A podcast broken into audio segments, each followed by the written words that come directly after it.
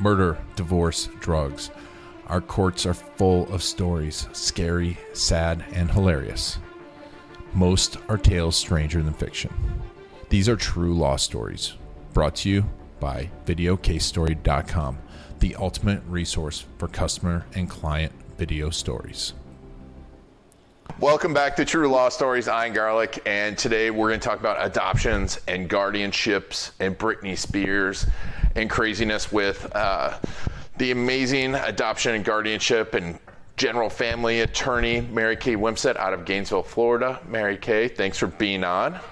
Hi, thanks for having me. Uh, Mary Kay was on my original podcast, one of the first guests, talking about gay adoption was first allowed in Florida. That was a while ago, and things have things been crazy since. And today we're going to talk about you know some heartwarming adoptions, how guardianships help young people, because I think there's you know, people don't know about these things unless until they get involved in it. I mean, I've personally been involved in the whole guardianship stuff, and people don't realize how important they are. Especially, I think they we discount mental health a lot. We, you know, it's and people's health, and and um, so before we get started and talking about crazy stories about crazy things, tell us a little bit about yourself and uh, your practice. So I am um, a sole practitioner in Gainesville, Florida. I um, have lived in Gainesville for a long time, grew up here, and then escaped for undergrad, and then um, also left after law school. Never thought I would end up raising uh, my family here. But once my husband and I started having children, and my um, parents offered to help take care of them, and kind of was a perfect storm. And my husband had a job opportunity at the University of Florida. So we moved back to Gainesville and have been here ever since. So since 2002. So um, about oh gosh, so let's see. 15 years ago, um, I started my own firm. I had been working in the public sector as a public defender and then um, had transitioned to a guardian ad litem attorney um, working in the Second Circuit back in the day when the guardian ad litem attorneys were actually under the judges, which is interesting. But um, and I covered a whole judicial circuit, so I had I covered six counties, had about I don't know 800 cases. Um, was in court all day long, every day. But I, it was a great job. But I um, transitioned to Gainesville, and we could talk about the, how the Guardian ad Litem program has changed and grown over the years for an entire podcast. But we won't do that today. But um, but what is a Guardian Litem? Because some people, I mean, a lot of people listening to this don't know what a Guardian Litem is. Yeah, and there is a distinction between a um, a Guardian ad litem and a guardianship.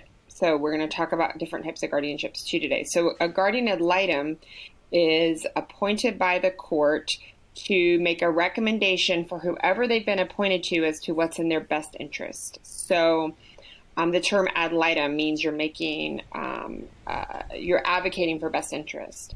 So you see guardian ad litem. There's a statewide program in Florida called the Guardian ad litem program. It's called CASA, which is um, uh, court appointed special advocate in a lot of other states. So, if any of you aren't in Florida, if you've heard of CASA, it's the same thing basically as the Guardian ad litem program, which is a statewide program where a volunteer um, is appointed to represent a, a child in foster care, and there's an attorney that also works with that volunteer. So, I was the attorney for the program, um, for the local program, and then I still help the statewide program with special projects and that kind of thing, just because I've been doing this forever. Um, so, um, but then there are ad litems appointed actually also in guardianship cases. So, guardianship cases are probate proceedings where um, uh, someone is incapacitated or disabled, developmentally disabled, and so they need some assistance or help with taking care of their affairs. So, um, it, but before, unlike um, I told you we were going to talk about Britney Spears some, but um, you know, in the Britney Spears case, it's sort of unclear. And, and I, will be honest, I have not done a deep dive into the actual specifics of the case. I've just read, you know, the general like media reporting on it. So I would be very curious to actually look at the court file because in Florida, if you object to a guardianship, well, you're appointed an ad litem. Everyone's appointed an ad litem. If you object to the guardianship, um, your ad litem, you know, makes that known to the court. um, you know, there are um, there's due process for folks where guardianship is being um, sought.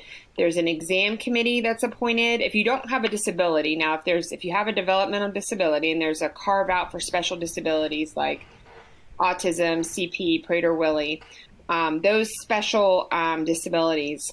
If you don't have one of those disabilities, then you have to um, whoever's seeking to get the guardianship against you has to prove in court um, that you're incapacitated. And they have to do that through an exam committee, which is composed of, there has to be at least one MD on the committee, one doc, medical doctor. And then it's a combination of like a psychologist, a social worker, a nurse, but three professionals, mental health professionals, who do an evaluation and do a report. And then there's a hearing on those reports. So, it's not easy to get a guardianship if the um, person, the alleged incapacitated person, um, objects to it and is even a little bit capacitated. So um, interesting to me. I don't know. Again, any I don't know the details of how Britney, and maybe you do. Um, the specifics, I but I wonder. Um, now the laws are different in every state, certainly. So in California, I think that's where the guardianship was established. Maybe it's different, but in Florida, you cannot unilaterally obtain a guardianship over someone and take control over all their assets without their objection being heard and out there being a evidentiary hearing and you know a bunch of things have to happen before that's put in place. But okay, I've already digressed off the topic. But so, but you are appointed in ad litem because there are certainly plenty of individuals where a guardianship is being sought where they don't agree.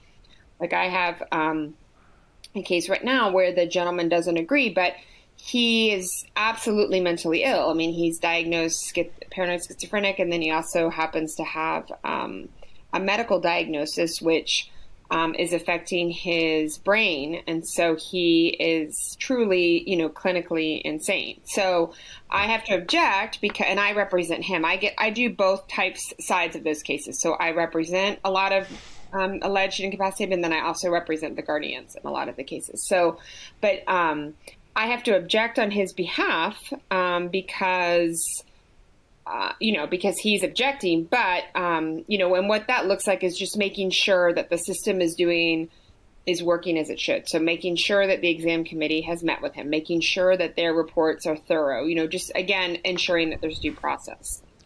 Um, but, you know, I've had some really interesting ones where, like, I represented an, an older gentleman who was very, um, did not have Alzheimer's, was living alone into his 90s, managed his affairs, um, but had started to slip cognitive delay. And there's, you know, there's lots of stuff now about how that frontal, you know, that the as our brain, as we age, and our brain um, become we become more and more susceptible to exploitation because our brain doesn't want to let us acknowledge that someone that we like or care about could be taking advantage of us.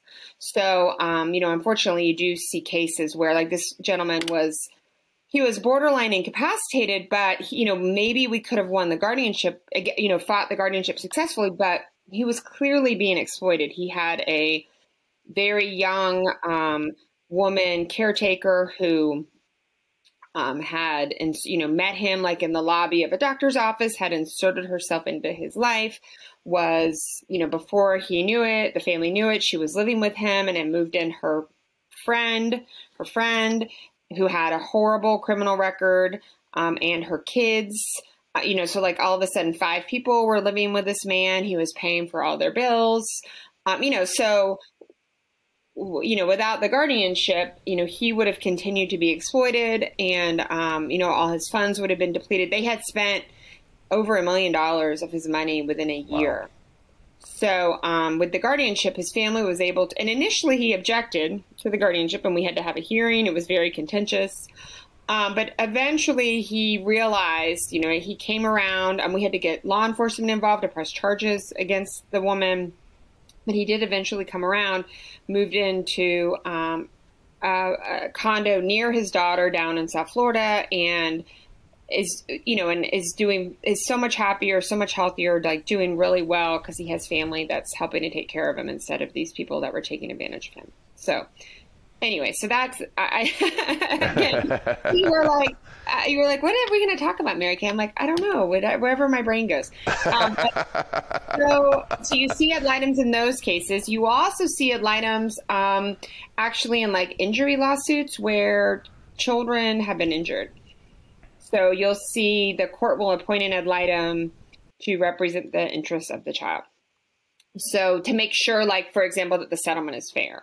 So um, you know that the parents have instead of just like settling so they could get quick, and then also making sure that the cash is put, the money is put into like an annuity or a special needs trust, wherever it needs to go, so that the money is protected. You know, that's just something we don't think about. But like if a child's in an accident and they get money, um, you know, the system does not trust parents to spend that money in the best interest of the child. So mm. there's an ad litem that's appointed to make sure, you know, that all those and, and most families do. I mean, it's very, very unusual that there's actually a legitimate concern. But every now and then, you know, there can be. So and the court certainly doesn't want to let the money um, you know, be squandered. So yeah, and, and, I mean, this is interesting things that people don't think about until they need them, and then it's generally an emergency, isn't it? Right, right. And it's it's um, you know we don't think about guardianships, but I mean there's uh, it, it seems to you know I've talked to a lot of people about it. It seems that it comes up, you know, especially a lot in parents, but then, it, like you were talking about, it comes up in younger people too. You, you were, we were talking about a case with a younger person, right? And and uh, I mean, because a lot of the when we talk about homeless and things like that, most of those people have some sort of mental issue, mental disability, and they're yeah. just not being taken care of. Yeah. Um, it's not like this, you know, people think it's this voluntary thing. And we really find that most of the, I mean, I saw, you know, in what, 70 to 80% of the people in our prison system have uh, some sort of mental issue, you know, right. mental disease. Um, and it leads to this stuff, but guardianships can help protect them, right? I mean, that's probably right. what was going on originally. The idea behind Britney having a guardianship was to protect right. her. Um, and so you were talking about, you know, it, but it can help a lot. It can transform people's lives, can it? Yes, like I had a, I have a, been working with a family for a number of years where they, um, the young man went into the military out of high school, um, was in the military for, and they, we don't know what happened in the military. Something happened in the military. He had some sort of, we don't know if it was a, um, like a psychotic break or you know you never know. Maybe he used um, you know drugs that he shouldn't have used or he had some sort of he was he never served overseas. Like he never went into war. He was always like you know stationed in the United States but you never know. I mean that can be a pretty intense environment. There was some sort of trauma. Something happened where he had a break and he um, and, or you know he um, you know, paranoid schizophrenia is schizophrenia is fascinating illness. Um, and you know, some people they don't know like what triggers. Some people, you know, are just predisposed. They're gonna if they have the genes, they're you know it's coming. But then they think too that some people can be. And I'm not, of course, an expert. I've just heard a lot of psychologists and doctors talk about it. But um, some people can have like a triggering event that causes them to become, you know, paranoid schizophrenic. So he um, started developing symptoms of schizophrenia. What are some of the symptoms? Um, paranoia, delusional. Um, he thought that he had, he thought that the military had, and this is very apparently really common. I, and I've seen this in a couple of um, paranoid schizophrenics where he thought he had something implanted. The military had implanted something in his jaw. Um, and he just you know the family kept trying to get him help but part of the illness too is not you know admitting that you not denying the illness is part of the illness. So um, he um, he continued to just decompose to the point where he was homeless. Um, he was living um, basically he had a storage unit that he had all he had all this paperwork that he was convinced showed how the military was tracking him and you know all these things that had been happening to him. Um, and he kept it in a storage unit. And his family was very loving very wealthy family that would provide you know would wanted to buy him a house you know whatever. But he wanted to live this way. He lived like in his car or slept in the storage unit. Um, you know he would be seen wandering around town. Um, but he also you know he um, he exercised he um, looked healthy. He was very attractive. So, like, if you were sitting next to him, like, or in line next to him at the grocery store, you would never know. Like, he totally could keep it together. Um, he came to the hearing for the guardianship, you know, in a suit. Um, understood like that it was serious. You know, he presented, he was very polite to everyone. But then, as soon as we got into the hearing, and I represented the family trying to get him help, trying to get the guardianship. Um, once we started the hearing, you know, as soon as I started asking him questions, he just started talking about the devices implanted in him, how they were listening to him, how his family had um, stolen his money when he didn't have any. I mean, the family was the ones that had the money, you know. So this whole, you know, it was a, and the judge, it was interesting in that hearing, the judge let him, we just kind of let him talk for a while because he made his own, you know, he made my case just by his own, you know, statements. And of course, there was an exam committee we had. There was a doctor, um, a, PH, a PhD, and a, a, doctor, a nursing doctorate, um, a doctorate in nursing. She's a doctor, but she's a nurse, so I don't know. Doctor. we'll figure it out later. A specialist. Um, who all examined him and diagnosed him, you know, said absolutely. So, anyways, the result, and that was a guardianship where he did not want the guardianship. You know, he had an attorney that represented him we had to have a big hearing. Um, we ended up getting the guardianship in place. We were able to get his medication to be ordered through the court. You know, with schizophrenia, you can get a shot um, like once a month, and it does a pretty good job of, well, not for everyone. So we got lucky that the medication that we, the first med they tried worked.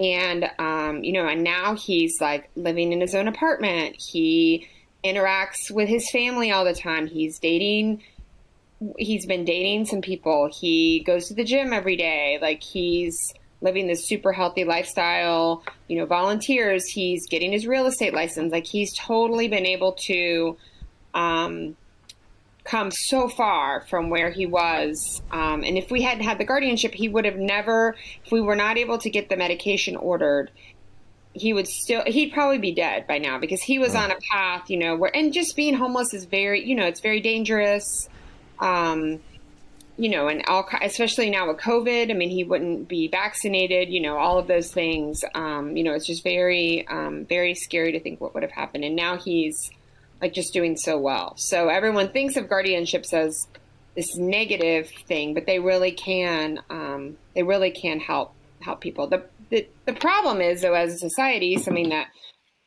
people don't realize is they're really expensive. So the family, has to have money to get it set up. And then you have to have a family member that's willing to do it. If you don't have a family member that's willing to do it, there's there are professional guardians, but they charge by the hour. That's very expensive. We have a public guardian, but they are so underfunded and overwhelmed. They only represent folks for the most part who um, are in like the state hospitals, like in uh, you know severely handicapped, severely mentally ill that are um, in an institution where they have no one at all to take care of them. So you know they've had to like triage and take care of those folks where there's no one. Um, but you know anyone who's you know higher functioning and are not and not committed to an institution it's very difficult to find um, and usually they you know it's very difficult to find guardians because usually they burn bridges.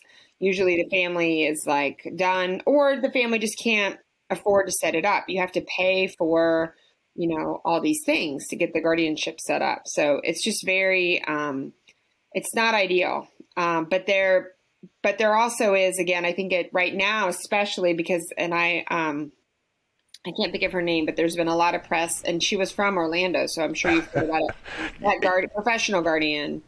Yeah, uh, she was uh, three doors down from her office. Okay, so um, she um, she kind of she ruined it for a lot of people um, by her actions. But most, I mean, I've worked with many many professional guardians over the years, and none of them have done anything. I've never acted in any way, shape, or form in any way close to what she did. And also, I guess maybe I'm fortunate that I'm in a part of the state where we have, um, you know, a pretty small population, and um, so we're able to really, you know, the judges really look at the cases, and, and I think I'm also fortunate that my judges, my judiciary has prioritized these types of cases. So there's actually uh, staff for the court that looks very closely at them. You know, we do. There's an accounting that has to be filed. They count every penny. Like, you know, it would be very difficult um, in my circuit for someone to get away with, um, you know, the things that she did. But I mean, mm. you know, there is, unfortunately there is there are bad, you know, Any, bad apples in every industry. everywhere. Yeah. You're gonna be able to find the person, right? You're always gonna be able to find. I mean, when you have thousands of pounds, thousands of people doing stuff, there's gonna be one bad person or two bad people. That doesn't mean we should stop doing it. right, right. But she, that case has really given a lot of fuel to the anti-guardianship, you know, advocates. But, but it, it's a necessary tool, isn't it? I mean, it, yeah. it is because there's a lot of people that just can't take care of themselves, and yeah. and you know, it's like, what's the other option? Just let them out in the streets, right? Um, but uh, like, I mean, so that was a happy ending to a, a tough thing, and you you know, but you do a lot of adoptions too, right? Yeah. And what do people not get about adoptions? What are people's misconceptions about it? Well, and I think I even had this misconception about adoption when I first started. It'd be fun to go back and look at those videos that you took of me like 15 years ago. Um, so um, I remember too. It's just you really are a genius, ahead of your time. I remember you made me do those videos, and I was like, "This is why are we doing this? Who looks at the internet?" You know. Um,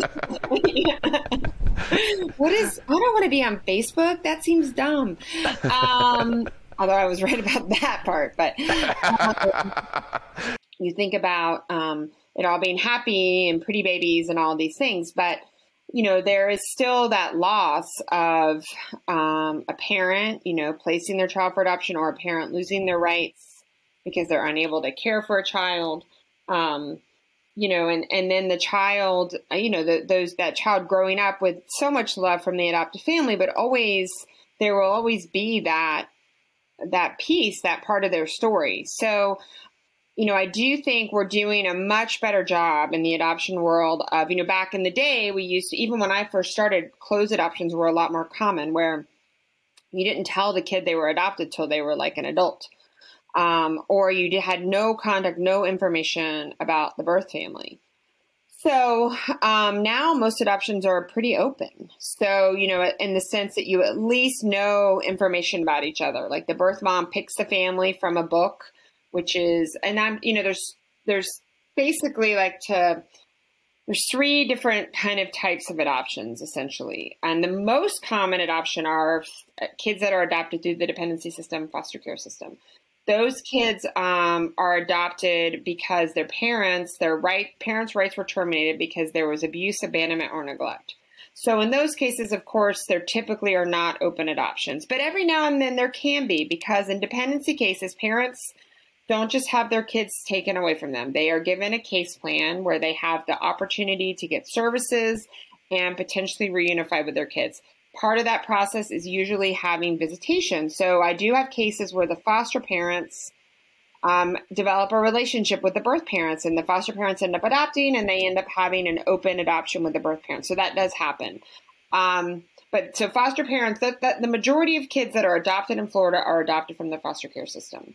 The next biggest chunk of kids that are adopted are relative or step parent adoptions. So grandparents, aunts, uncles, folks that are usually have been taking care of the child for a while, or something happens where the parents pass, or the parents, you know, have a, you know, really the only families that go into the dependency system now are the cases that are really horrible, like horrific abuse, substance abuse, you know, that kind of thing. Mo- there's a ho- there's a whole other sector of people where you know kids have a drug problem, but they're getting some help. You know, if a child's protected, so the parent has a drug problem or a mental health problem, if they place the child with a relative, that child's not going to end up in the foster care system. That's just the relatives are just like, okay, I'm taking care of the kid. They can get some benefits depending on their income, um, but there's just thousands of children that are in those type of placements where the state isn't involved and they're living with, you know, relatives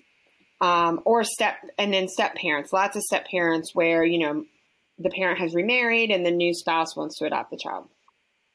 So um, that's the next kind of bulk. Of, so I would say probably, um, and I don't know, there's probably data somewhere, but this is just based on what I see. I'm at every adoption docket, what I see generally, I would say 70, 60 to 70 of the cases are, um, and now remember, I'm, I'm a lawyer, so I'm not good at math, but 70 are um, foster care, and then you're looking at maybe another 20 or so, 20 to 30% are family. By family, I mean either relatives or step parent. And then the last, the smallest percentage are the infant or private adoption. So what, like the Juno situation, you know, what everyone thinks about, like the young birth mom having a baby and placing the baby for adoption. Yeah. So that's actually like the smallest segment. But interesting.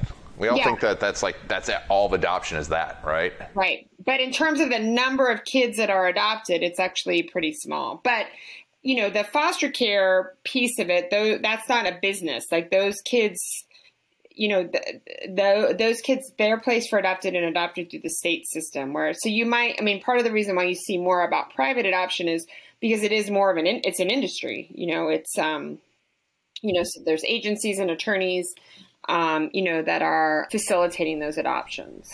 So gotcha.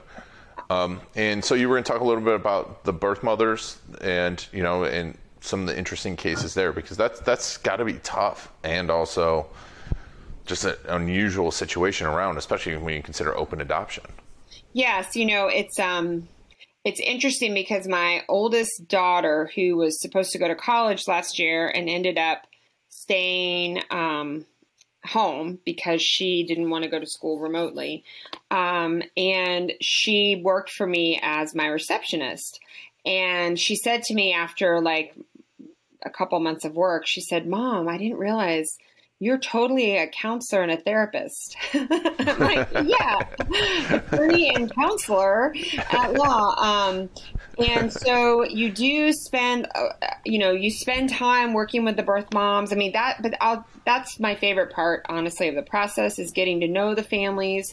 You know, assuring the families through the process, um, working with the birth moms. You of course want to. Um, you know, I never want to be an adoption where involved in an adoption where the birth mom feels pressured. Um, but it is, you know, it's a difficult situation because usually um, it is very difficult still, though, to execute the paperwork, even though the birth mom wants to place the child for adoption. Oftentimes, it's still a very like stressful and emotional time for them. So, uh, you know, I try and be supportive, of course, through of them through the process and of the adoptive family. In Florida, and attorneys represent typically um, the adoptive family or the adoption entity, and then um, birth parents do not have their own attorney. So some states require birth parents to have their own attorney, but not in Florida. So, and of course, I have an ethical obligation to always tell a birth parent what the law is, the truth, you know, all of those things. Um, but you know, I also just feel like a higher calling to um, you know, I only want to facilitate adoption where a birth mom feels like this, you know, she's making the right decision. But it doesn't mean it's an easy decision. It's still a very hard decision. And, you know, I think too, a big myth in adoption is that birth moms are, you know, like Juno, they're not high school students, straight A high school, super smart high school students. I mean, most women who are seeking to place their children for adoption are doing that because they can't, for some reason, raise a child on their own be it um, you know financial pressures, um, uh, substance abuse problems, mental health problems, um, young. But I, you know, I've done I've worked with birth moms that are older. I mean, birth moms in their 40s who, you know, accidentally pregnant and already, you know, raise their kids who are just like, I financially cannot raise another child. Many women who don't intend to get pregnant and then don't find out they're pregnant you know, until it's too late for them to terminate the pregnancy. You know, they find out when they're 22 weeks or something, so they keep the pregnancy.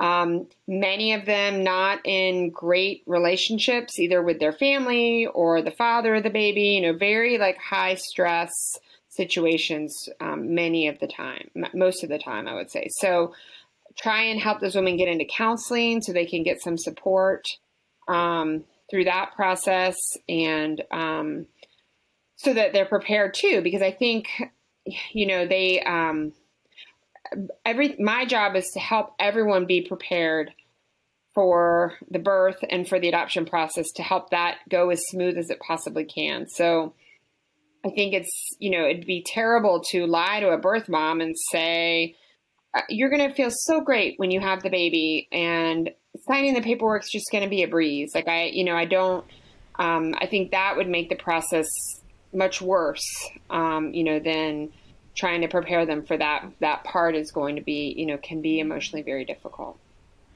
And so, I mean, we were talking before about a few of the stories that you had. Yeah. So, um, one of my most favorite birth moms, and I'm looking, you can't see here, but I have like a board where I have all pictures and notes and letters and everyone. This is for when I'm working like at eight o'clock at night and I'm really tired. I can look up and be inspired. but, um, I'm looking at her, her graduation um, invitation from UF.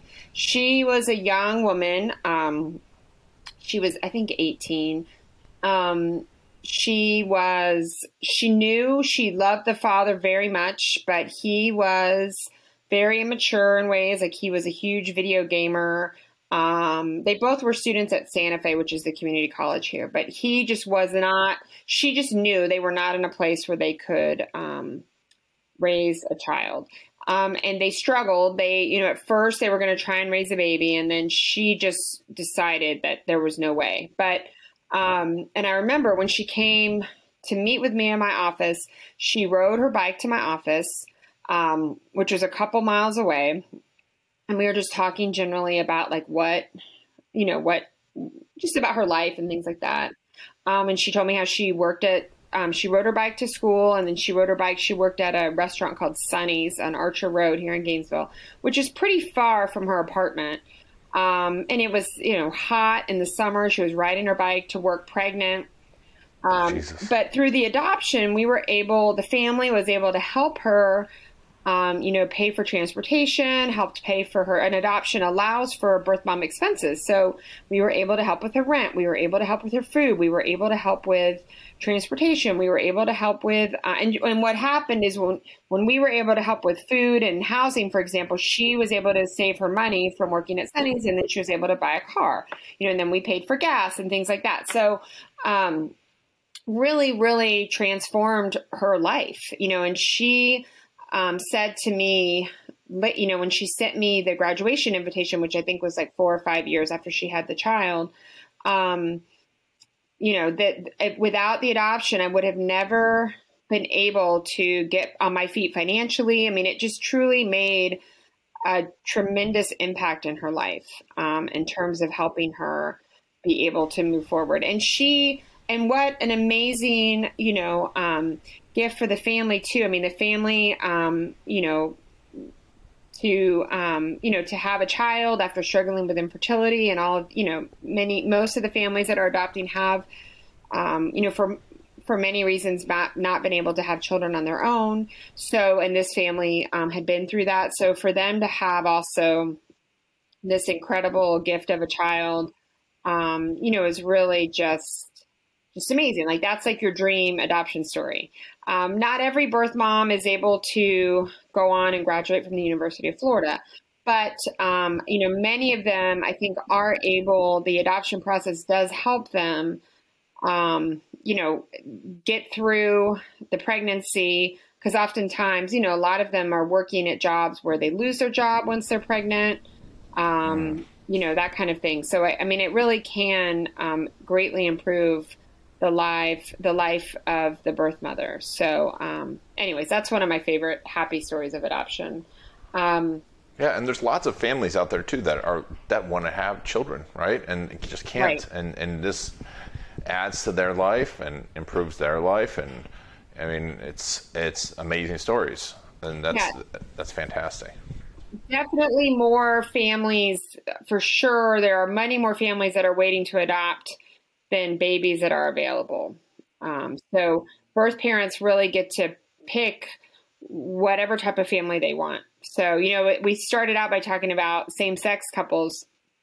And I remember, you know, that used to be a big deal. and now it's like, yeah, like half my caseload, you know, are same sex couples. So it is, it's fascinating to see how, um, how quickly, um, we've caught up on like on that issue um, specifically, I think it's pretty fascinating to see as, as a society how quickly we've come around on that concept. I mean, when I first was practicing, I remember when I was working for the Guardian ad litem program and I visited a foster parent who was this amazing foster parent. And, you know, he, de- I, I mean, I didn't ask him because it was very clear that we didn't want to know if he was gay, but it was obvious to me that he was gay, but nobody, we never acknowledged it. We never asked him because if he had been, if he had identified as gay, he would not have been able to be a foster parent.